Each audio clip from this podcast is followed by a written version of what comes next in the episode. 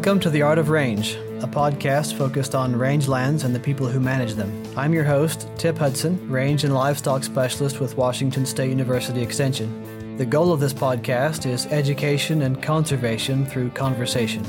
Find us online at artofrange.com. My guests today on the Art of Range are Cooper and Chase Hibbard, managers of the Sieben Livestock Company near Cascade, Montana. Cooper and Chase, welcome. Thank you. Yeah, good to be here. I'm interested in the name of, in the name of the ranch. Uh, I'm aware because I've had some German in high school, and my grandmother was full German. That Sieben is the uh, German word for seven, and I know Henry Sieben's name was Sieben. So, uh, but I but I'm more interested in the in the name Livestock Company. That seems to be a a retention of the older usage of the word livestock, meaning you know stock as in capital or movable property, which is alive. You don't very often see it separated like that anymore. Do you know where is that a retention of, of that sense of the term, or is it not quite so? It's been a real battle uh, with every time we write that or say that that word. Um, everyone wants to crunch it, it into one word, mm-hmm. and it it is Sieben Livestock Company, mm-hmm. which is goes back to the original incorporation back in the early 1900s. Mm-hmm. So that was that was that was the name of this of this place from the beginning, and and we've we've we've held on to that tradition. Yeah, we haven't succumbed to uh, to, to the new English, so to speak. Yeah, yeah, that old English. I think the the original term livestock goes back to about the 15 1600s to refer to stock yeah. which is movable. Well what's the i mentioned henry sieben just because i've read a couple articles about the ranch but what is a, a brief history of the sieben livestock company? Um, yes this has to go back to uh, henry sieben walking into montana uh, at age 17 uh, an orphan um, who came emigrated from Germany as a small child, and uh, his mother got sick and died on the ocean voyage, and so the father, um, with seven children and and no wife, initially settled in Chicago, and soon thereafter moved down to a uh, German settlement called Dutch Bottom, which is now Geneseo, Illinois, on the, the Rock River hmm. in uh, in Illinois, southwest of Chicago, and uh, they were there for several years. And those kids were all farmed out to different families for the most part. And uh, at age 17, Henry Sieben and his older brother Leonard, who was 19, teamed up with two cousins, the Arnett brothers, and uh, secured a small wagon and I think an oxen to pull it. One or one or two. They had something to pull it. I think they had one one of whatever it was, and I think it was an oxen. Yeah. And uh, headed out, had somehow got to the Oregon Trail from Geneseo, came out on the Oregon Trail, and were refused passage at Fort Laramie, Wyoming, hmm. uh, due to Indian problems further ahead and they were lucky enough to secure passage um, with John Bozeman on one of his two pack trains, wagon trains into Montana um, through hostile Indian territory at the time. Um, so came into Montana in 1864, and uh, Henry Sieben and uh, I think he and his brother split up and went their own ways shortly thereafter. But Henry uh, hunted and trapped for a couple of years for subsistence and um, eventually got a job freighting and ultimately freighted um, to the gold camps from Fort Benton, which was the, the terminus of the steamships coming up the Missouri, mm. and from the railhead at Corinne, Utah. Did that for a number of years until uh, one fall had saved up enough money to buy some worn out oxen at the end of the freighting season, turned them out into on the open range into one of Montana's uh, open winters, which we have from time to time. Um, they, they prospered over the winter and he sold them the next spring at a handsome profit. From that point forward, he decided that there was more future in livestock and livestock speculation than there was in freighting. Sold what he'd accumulated as accumulated as a freight outfit, and uh, began speculating in livestock. You know, they would he and his brother would uh, go down to uh, Bear Valley, Utah, which is um, there was there was a, a, kind of a rest stop there for uh, settlers coming west on the Oregon Trail, and and frequently people were dispirited by the time they got far on the, that far on the trail, so they purchase livestock there uh, for very reasonable cost and trail it into Montana. So um, that's how he got his start with livestock, and um, he started actually in this this area. He started um, north of Helena and the Chestnut Valley, which is right here on the Missouri River near Cascade, and um, often would turn cattle out that he'd accumulated um, and wintered it down in the Chestnut Valley. He'd, he'd turn them loose, and then the following fall would find them 30 miles away at a place called Hole in the Wall. He said to himself at the time that if he ever had enough means to buy a ranch, that's where it would be. Mm-hmm. And as it turns out, the Cannon Sheep and Cattle Company, which came up for, for to, came up for sale in 1907, he was able to purchase, and it was the hole in the wall. Hmm. So he was wow. one of those guys that got to fulfill his his dream. Yeah. Um, but in the meantime, it was interesting because he um, he was one of the partakers of, of the free range, and uh, left the Chestnut Valley, um, thinking it was overgrazed in the 1880s, and uh, moved to central Montana, north central Montana, secured water rights on Flat Willow Creek near Winnett and uh, ran on the open range there for a number of years uh, in a huge association with mm-hmm. lots of other stockmen. And uh, Charlie Russell in those days, the famous Western artist, famous Montana Western artist, was a night rider um, hmm. in that association hmm. where Henry Sieben hmm. uh, had his cattle. Wow. And so, about this time, the, the cattle drives were picking up from Texas, and uh, the XIT and several of the these large companies were bringing tens of thousands of cattle in uh, from Texas frequently. And interestingly enough, many of those ventures were were foreign money. They were Scottish investors, British investors, and uh, the profits that were made were obscene. They were 15 and 20 percent paid back to investors. So there was big, big money in, in, yeah. in range cattle. So they, they of course, they they continued to come in increasing numbers. If you've read the book Centennial, it's a it's a good depiction of, of, of that that period of time. But they came in in huge numbers, and pretty soon we had a tragedy of the commons. Um, more and more cattle, more and more competition for less and less grass. So Henry Sieben moved again. He moved out north of Culbertson, where some land opened up, and uh, ranched there for a number of years. Uh, again on the open range, secured water rights, and uh, ran on the open range. But by then, he was seeing the handwriting on the wall. Um, homesteading was becoming prevalent. A lot of the river bottoms were being gob- gobbled up. Um, we had that horrible winter, which is memorialized by Charlie Russell's Last of the 10,000 painting. In, the 1860s. No, when was that? 1887. 1887.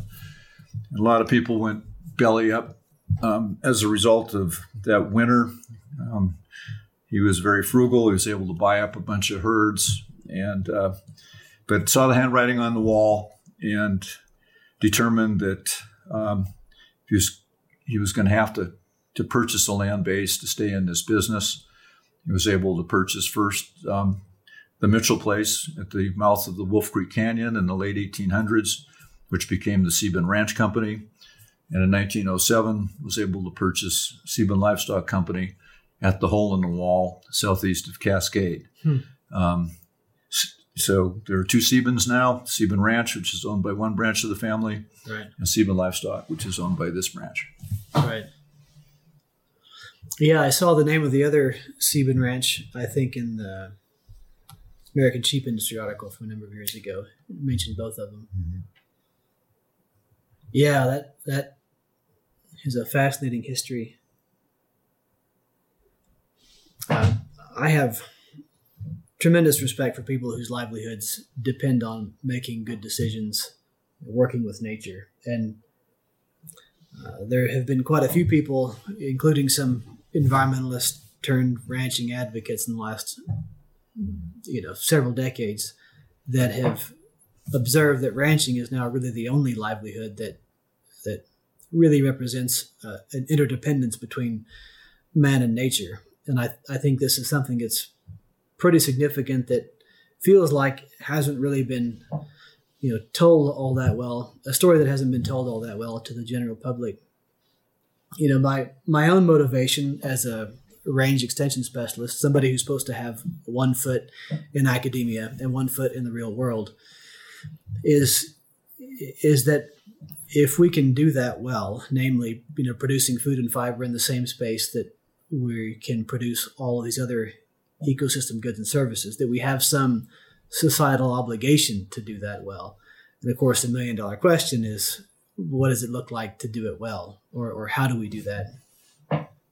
And and i think um, you know maybe more subjectively that ranching done well is is beautiful which is something that maybe has gotten lost a bit in our age of pragmatism. I think people can see that uh, doing that well is object- objectively good in a world where things things seem to be increasingly relative and subjective uh, as people are less and less connected to real non-virtual things. Uh, so one of my questions is you know what motivates you all to keep ranching? We don't have profit margins like what they you know the rate of return on investment today is not 15 to 20 percent in ranching. And most people that have you know a large ranch property and some uh, live stock could very easily you know sell that for what it's worth put it on the stock market and make more money than the you know the two to five percent rate of return that's in ranching now what motivates you all to keep ranching I think Cooper is going to have a very interesting perspective on this. Um, I don't think I know that he does. And uh, I would like to kick this off, however, and tell the story about the last generational turnover, which I think uh, addresses several of the questions that that you have posed, and that maybe will set the tone for what I, I presume that you will have to say. Um, but um, as you know, um, well, our audience has no way of knowing at this point, but um, my generation is fourth generation, mm-hmm. and Cooper's is fifth generation, and we're working real hard on the sixth generation already. And Mm-hmm. you know, the, the tallest one's only about four feet tall right Yeah. now. So we're, Yeah. we're, we're, we're starting it at an early age. But um, we had a real turning point in our family when um, my father, Cooper's grandfather, um, flew his Piper Cub into a power line on the ranch in 1976 and was killed. Um, I was, um, at the time, I was um, had graduated from college and got about six years into a career in banking on, on Montgomery Street in San Francisco. And um, when we heard the, no- the news, um, came home immediately. My two younger brothers, um, who were twins, three years younger than I, were still pursuing academic pursuits, and I was following a, pro- a professional career at that time.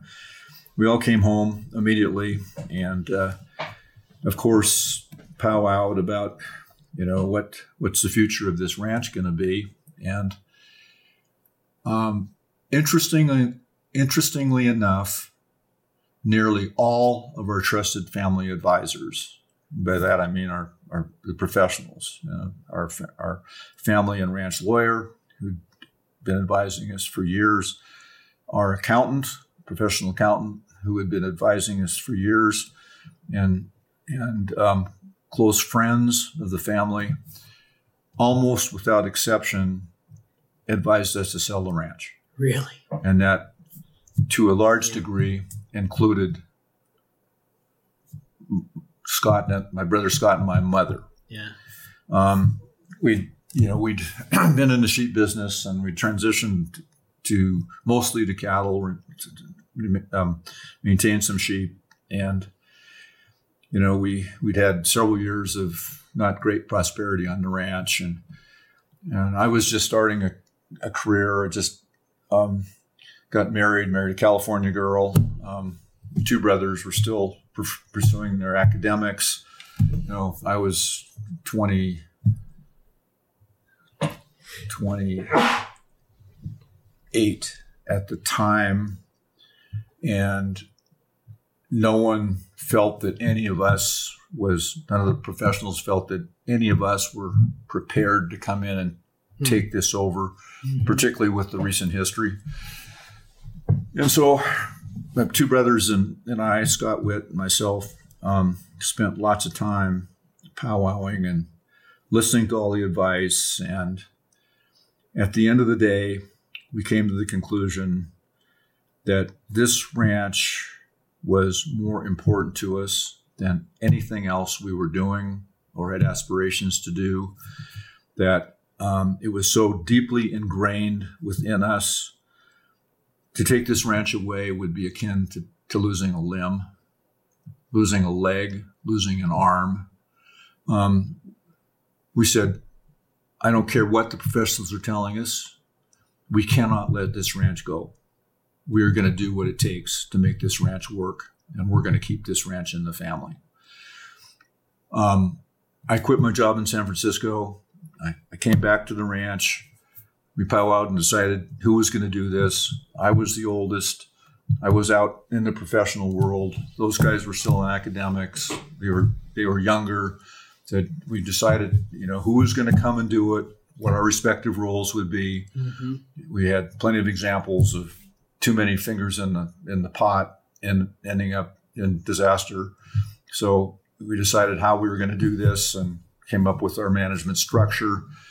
And um, so, and then you know, not a bit sorry. None of us are. I mean, it's uh, it's been it's been a wild ride, but the ranch is is in very firm ground right now. Um, we've got money in the bank, and um, we operate without borrowing any money, and um, we've we've been a successful operation. Um, but it's just, you know, it, the whole moral of the story is that it it became so clear how important this ranch was to us that we would sacrifice anything.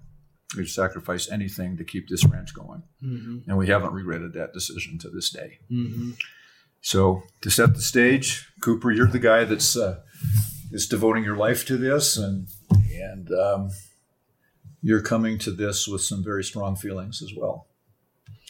I, just to jump in quickly, I, that's an interesting perspective because you there are some people who would look at a place like the Sieben Livestock Company and say, "Well, if I was that big, it'd be easy. You know, I could I could exercise good stewardship. I could be profitable if I had that much land." And I'm hearing that it's not that's not quite the way things work. Big ranch, big problems. Right. Right. yeah, yeah. It was. risks. Yeah, it was. Yeah, we. It was. Um, yeah, the the magnitude was. I mean, that's that's why we were advised to sell it. I mean, Right. not, not only our lack of, of experience, um, lack of of uh, uh, specific knowledge to it, other than growing up here, spending every summer of our life from the day we got out of school till the day before we went back. Mm-hmm. Um, and I think a lot of, of our love for this place was instilled by the fact that that um, Dad turned us over to the ranch foreman with specific instructions that that um, do not cut these kids any slack. You treat them exactly the way that you treat the other men on the ranch. Just because they're the owner's kids doesn't give them any privileges. Mm-hmm. So getting a day off was like pulling teeth. Yeah. I mean, we got out, we were out here the, the day school ended, and we were here until the day before it started, and Yeah. we didn't have much time. I mean, we we all have responsibilities, and we just because we were a Hibbard, we couldn't take a week off. Right. I couldn't take three days off. Right.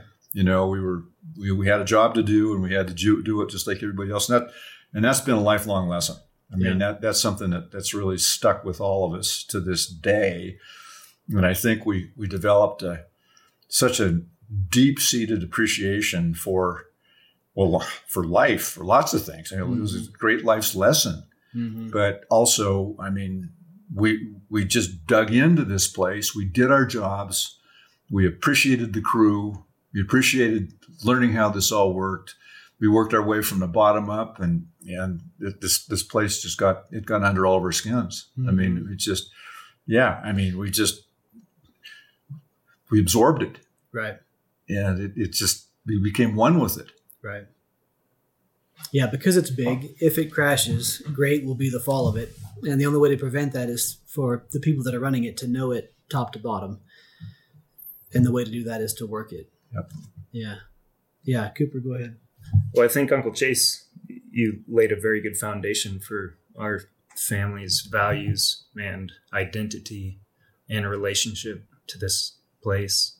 I mean, it it comes from a um, source that's overwhelming. And personally, for myself, I knew exactly what I wanted to do, and more than that, what I had to do by the time I was twelve. And also at that time,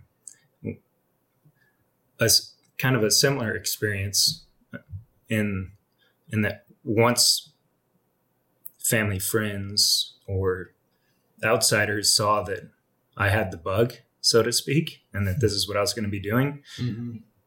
quite a few people tried to dissuade me Hmm. because it would be a hard. There, Yeah. there's nothing easy about it. Right. The future for ranching Um, glamorous. is dismal or i don't i personally don't find it dismal but if you're to look at facts and statistics and headlines and Mm-hmm. um, trends can be doom and gloom pretty quick um, so a lot of people trying to dissuade me from that path but there is no dissuading like uncle chase said it just gets under your skin and it was just something that I had to do. And I think the the reason, I mean, you asked the question of of why why do it, you know, uh, money only goes so far, but meaning goes all the way, and purpose goes all the way. Mhm. And I'm of the personal opinion that meaning and purpose is something that's fairly absent from Western culture. And a lot of people are, are feel that. And I think there's a lot of different reasons for why that happens. And one reason I think is there is a, a serious disconnect between people and land Mhm. Uh, like we we need this connection on an innate biological level and when people don't have that it, it can create an imbalance in their life and maybe that's that's what got under my skin was this connection to something that's so so powerful and so much bigger than Mhm. any one of us. The same realization that Uncle Chase and my dad and my Uncle Whit had when faced with the prospect of everyone telling them that they should sell this place and knowing that that's not the right thing to do. Um, and so for for me, I mean, yeah, it's it's not easy, but I feel like I've got the best job in the world Yeah. Yeah. and it's so rewarding. It can, it's so rewarding when you do it right, hmm and it can absolutely break you when you don't. And I've had, uh, I get to cover both ends of that spectrum. Right. And so, from a personal growth and development standpoint, you can't ask for a better teacher. I, the the meaning and purpose behind it for me is what why I'm here. Like, I don't think that there's anything that could even begin to compare for myself. mm-hmm. that could offer anything of that magnitude and depth. yeah, earlier today, talking with Ashley, I mentioned uh, uh, the poem by Robert Frost.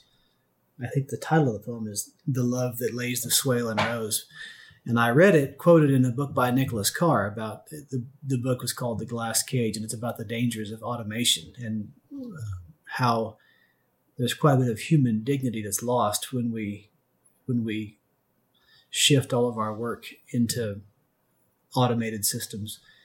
And he describes Frost describes pretty eloquently, you know, the connection between people and land, you know, mediated through the manual labor that historically has been required to maintain uh, natural places. But he speaks really well to the to the need to have that sense of place mm-hmm. and connection to place, and that it uh, very much is something that we need as 21st century Western Americans that are increasingly disconnected from, uh, you know, from any of the natural things that sustain us, mm-hmm. including the people who raise the food that we eat. Right. Yeah. Thank you for that. Um, I think I want to come back to succession and ranch succession and see what advice you all might have for others who are kind of in that boat. There's a lot of ranches that are in that place right now, trying to decide whether to fold up or find some way to transfer it forward. Uh, but I think I want to visit a bit about stewardship and then come back to the succession question. Um, you know, stewardship, I think, is a, a buzzword kind of like sustainability that has probably lost some of its meaning for those of us that are that are in um, the ranching cultural space. Uh, Nathan Sayre said that we shouldn't use the word sustainable unless we can identify exactly what we're concerned to sustain. Otherwise, we're just saying that whatever is now will continue to be, and that doesn't probably mean what we are saying when we think sustainability. So I'm curious, what does uh, stewardship, you know, good land management, um, husbandry in the older sense of the term, you know, the, the term that wasn't just referring to animal care. What does stewardship mean to you? And I'm asking because you have some, you know, some legal standing, so to speak, to to hmm. talk about that as a result of some environmental stewardship awards. Yeah, you pretty well summed it up.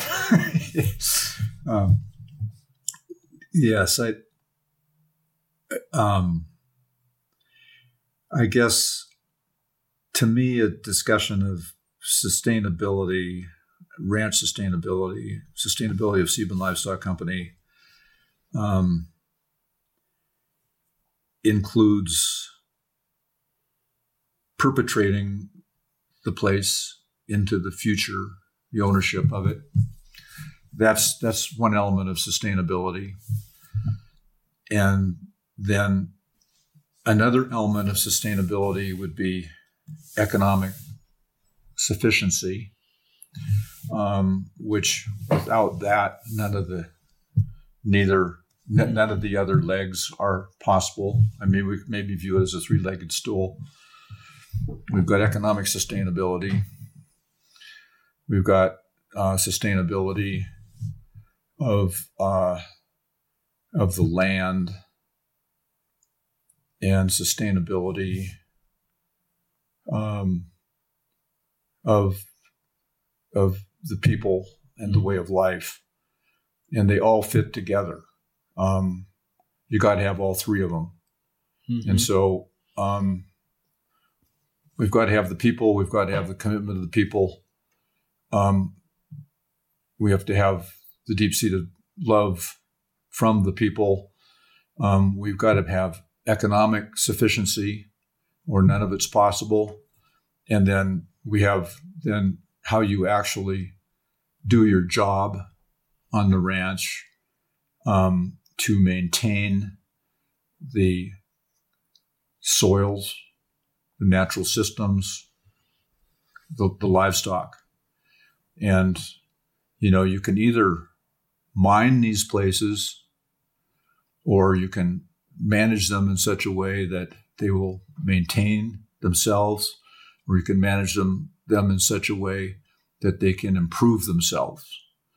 And um, I spend much of my time in the area of, of the economic sustainability and more and more in the, the, the people's sustainability.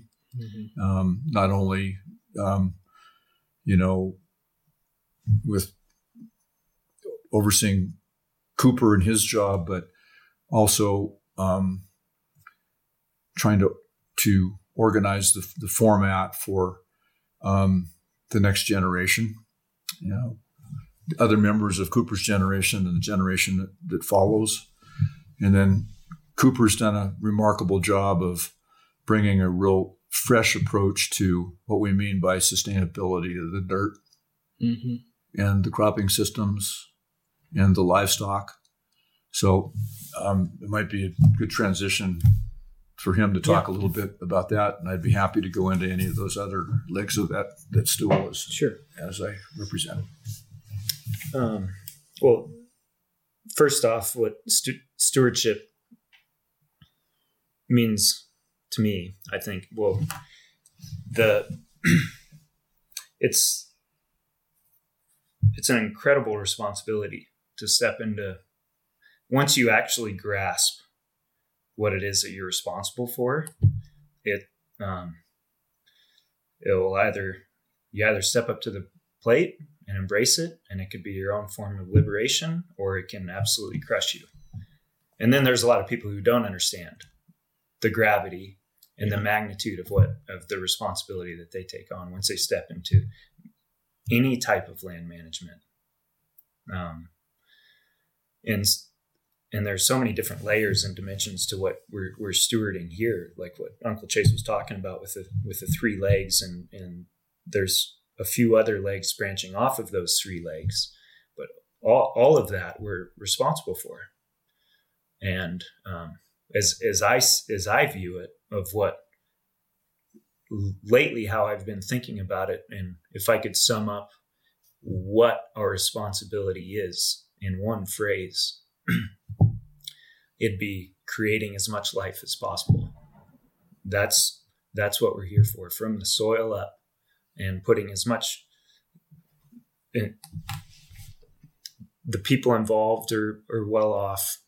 The animals involved are thriving and healthy and happy and feel safe in the great habitat for wildlife.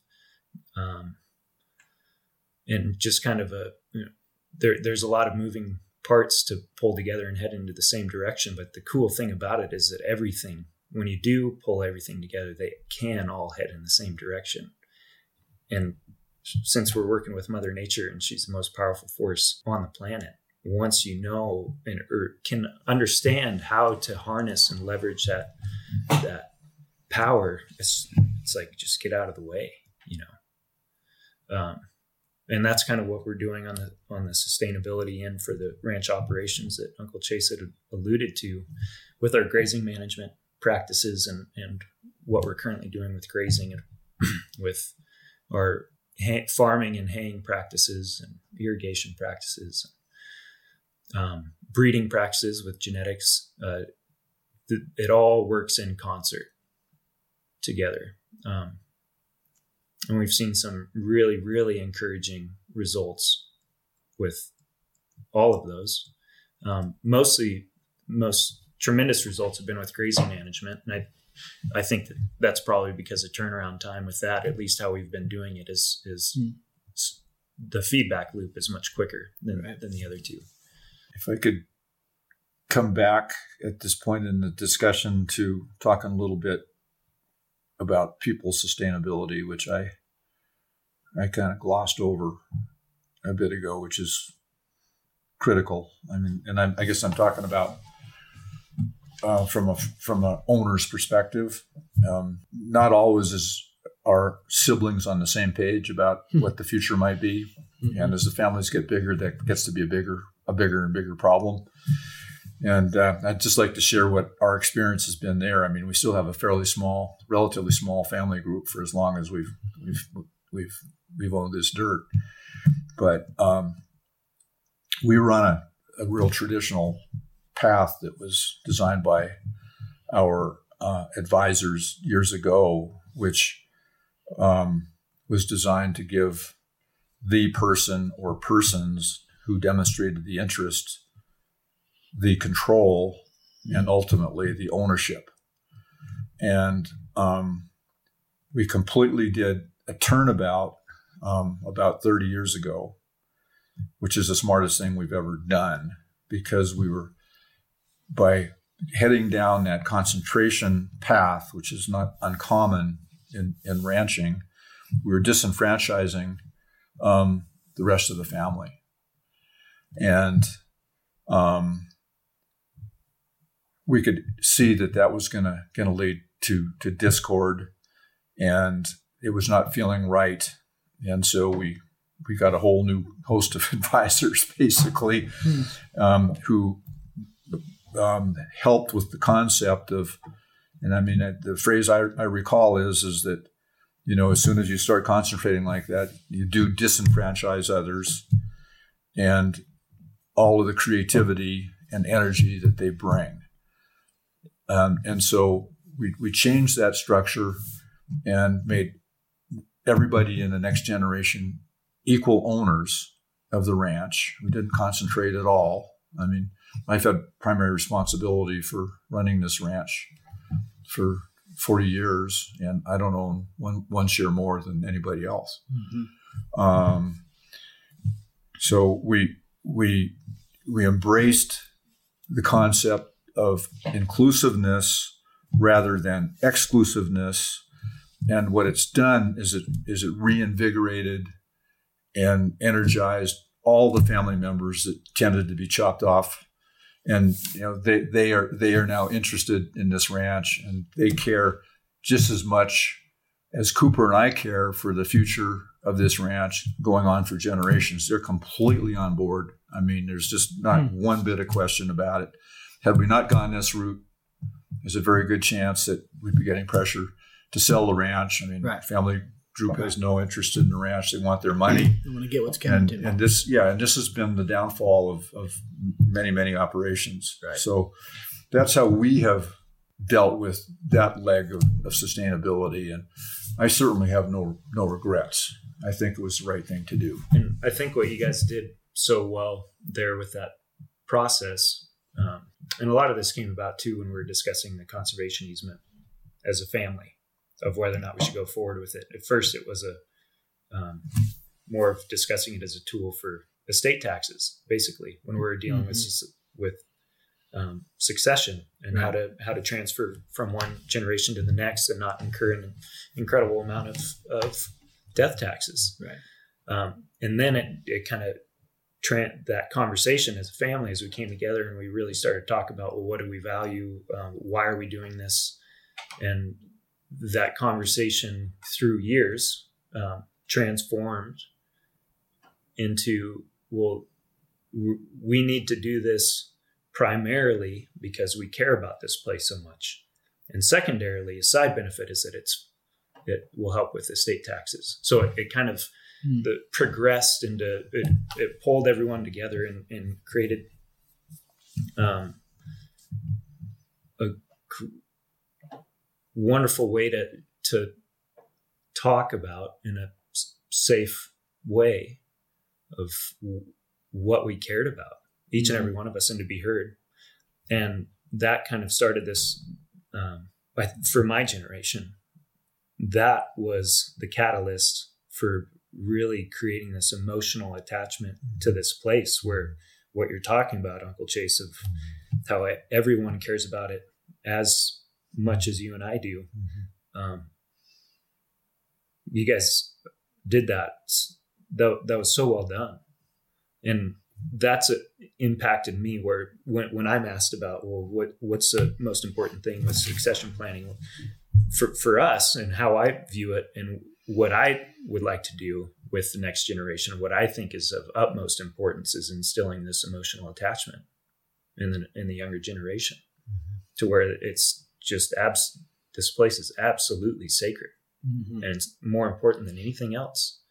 Um, and there's no there's no right way to do that, and there's no easy way to do that. Uh, but I that's w- when I'm looking back on on my career, what what, what I'll ju- ju- judge myself whether or not I was successful in my job is at the end of my career if I have something, if there's if this place is viable,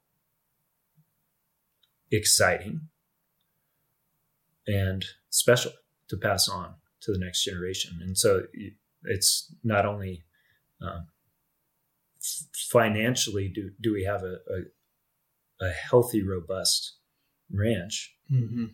but something that is exciting for people to be involved in and to just have this really deep emotional attachment to. And the groundwork is you guys did such a good job, I think, in laying that foundation. And and inviting everyone, as you said, there was a real turnaround. That probably happened when I was in middle school. I think when we did that, Mhm. it was a total about face in the f- and, and in the feeling of us as a family when we came together and we're trying to figure out what's the best way forward to navigate towards the next generation. Um, and there, yeah, as you said, absolutely no regrets. Yep. And your generation is completely bought in.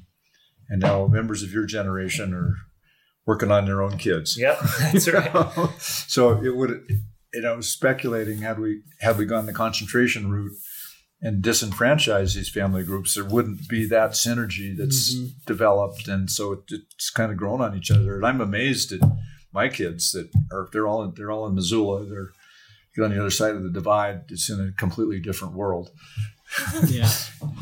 and um, you know they're they're you know they don't spend that many days a year here but they're all in this Mhm. place is you know this place is sacred Yeah, that, that motivation is interesting. We're we're prone to think that humans are thinking things, but I've read a number of um, books that have convinced me that we're we're probably more lovers than we are thinking things. There's a famous quote from uh, the book Little Prince, where the author says, "If you want to teach people to um, build a ship, you don't assign tasks and show them how to drum up materials. You uh, you teach them to long for the endless immensity of the sea.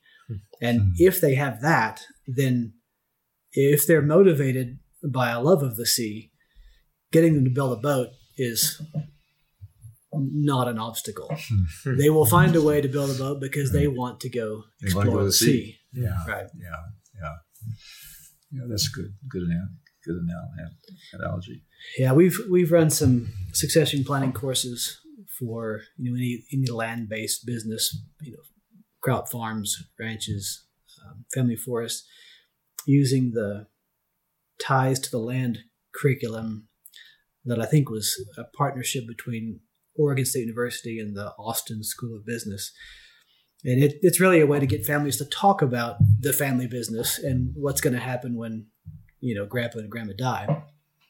And of course, there's, as you well know, there are lots of situations where you've got, you know, an 85 year old man who's still calling all of the shots, and none of the potential heirs have any idea what's going to happen to the place when he's gone, you know, which is a financial disaster waiting to happen. It's a family relations disaster waiting to happen.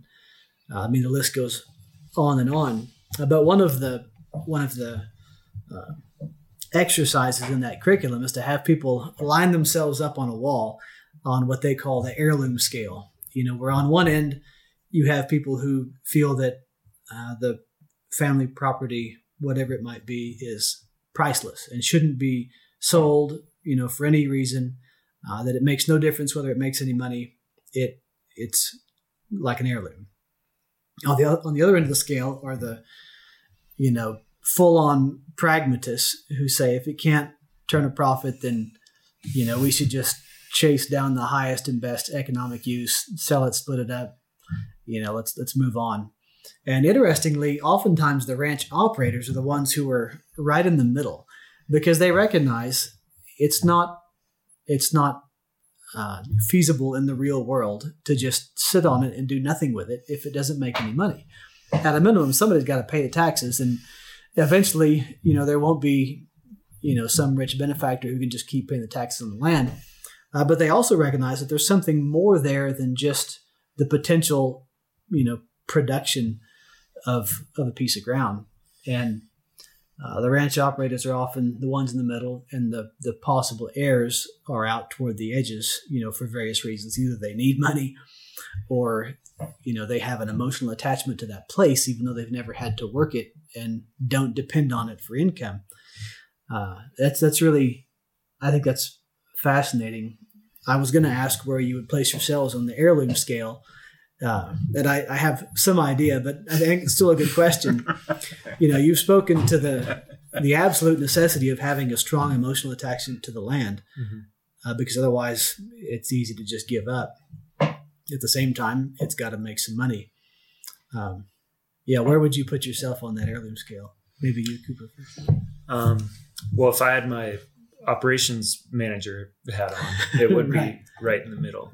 Right. Um, and for two reasons. The obvious reason of that I'm not doing my job unless if this place is turning a profit, but also right in the middle because in, instead of more more on the um, profit driven into the spectrum, also in the middle because I, am coming at this with an angle of, of there's kind of a, a, new model of, of ranching that we need to discover here.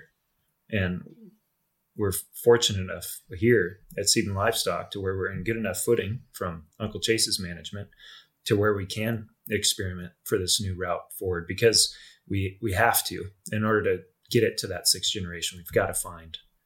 And so there's some that being said there's some there there's some uh, wiggle room or flexibility there for if in say there's a year that we don't turn a profit it's not like oh geez we need to turn around and sell the business mm-hmm. or re- revert back to what we were doing 10 or 15 years ago it's like no let's keep moving forward and learn from our mistakes and because we do feel like we're there's the interest and um, investment into getting these cornerstones put into place and the foundation built for this new model. And, and I feel like they're they're in place now, thankfully.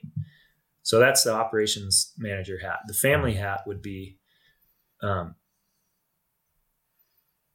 definitely on more on the uh, special attachment sacred end of the mm-hmm.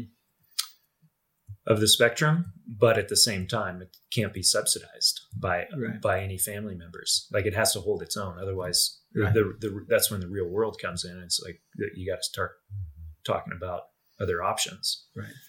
Especially when it's large. So there's forty acres. Yeah, you know, somebody with a job in town can pay the taxes and we'll just sit on it, but you can't right. do that if it's hundred thousand acres. So I'd say it's a pragmatic yeah. on the pragmatic end of the um,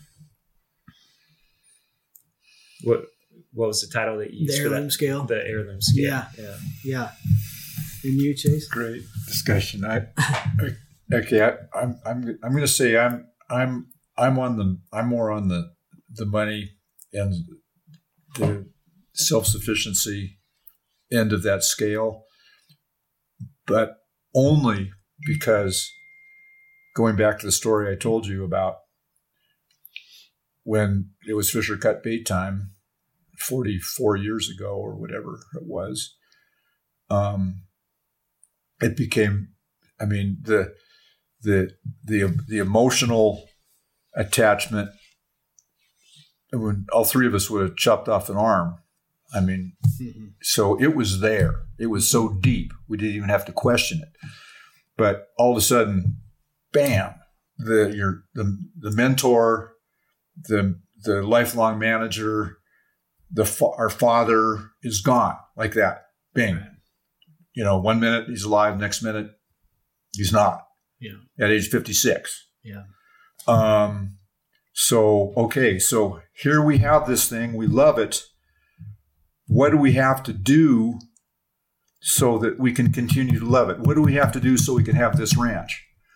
Well, it was so obvious to me. And of course, I was coming from a financial background that unless we get this place on firmer financial footing, Yeah. we are not even going to have this luxury of thinking about it. Right. It'll blow up whether you want. to And so not. my first 10 years were, well, more than that, 10 years plus, probably first 15 to 20 years, you know, I took this more for granted.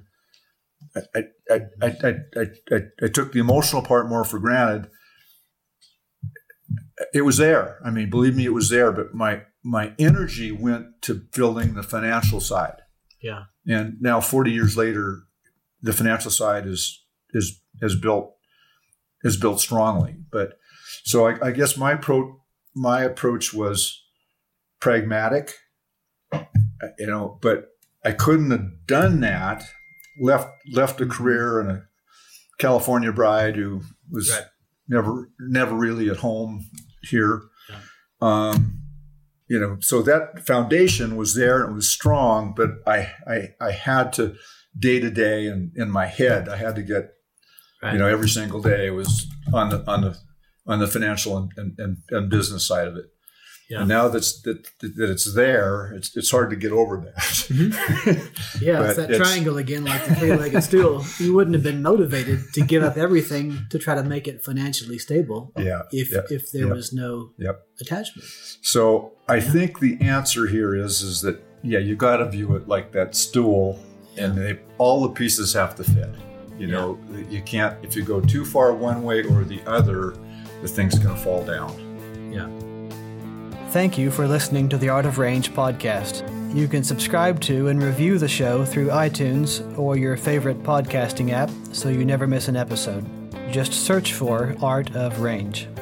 If you have questions or comments for us to address in a future episode, send an email to show at artofrange.com. For articles and links to resources mentioned in the podcast, please see the show notes at artofrange.com.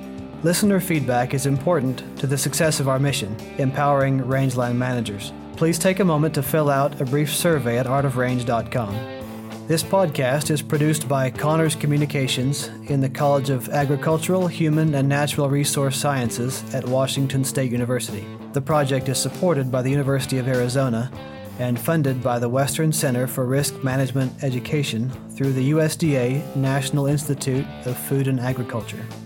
The views, thoughts, and opinions expressed by guests of this podcast are their own and does not imply Washington State University's endorsement.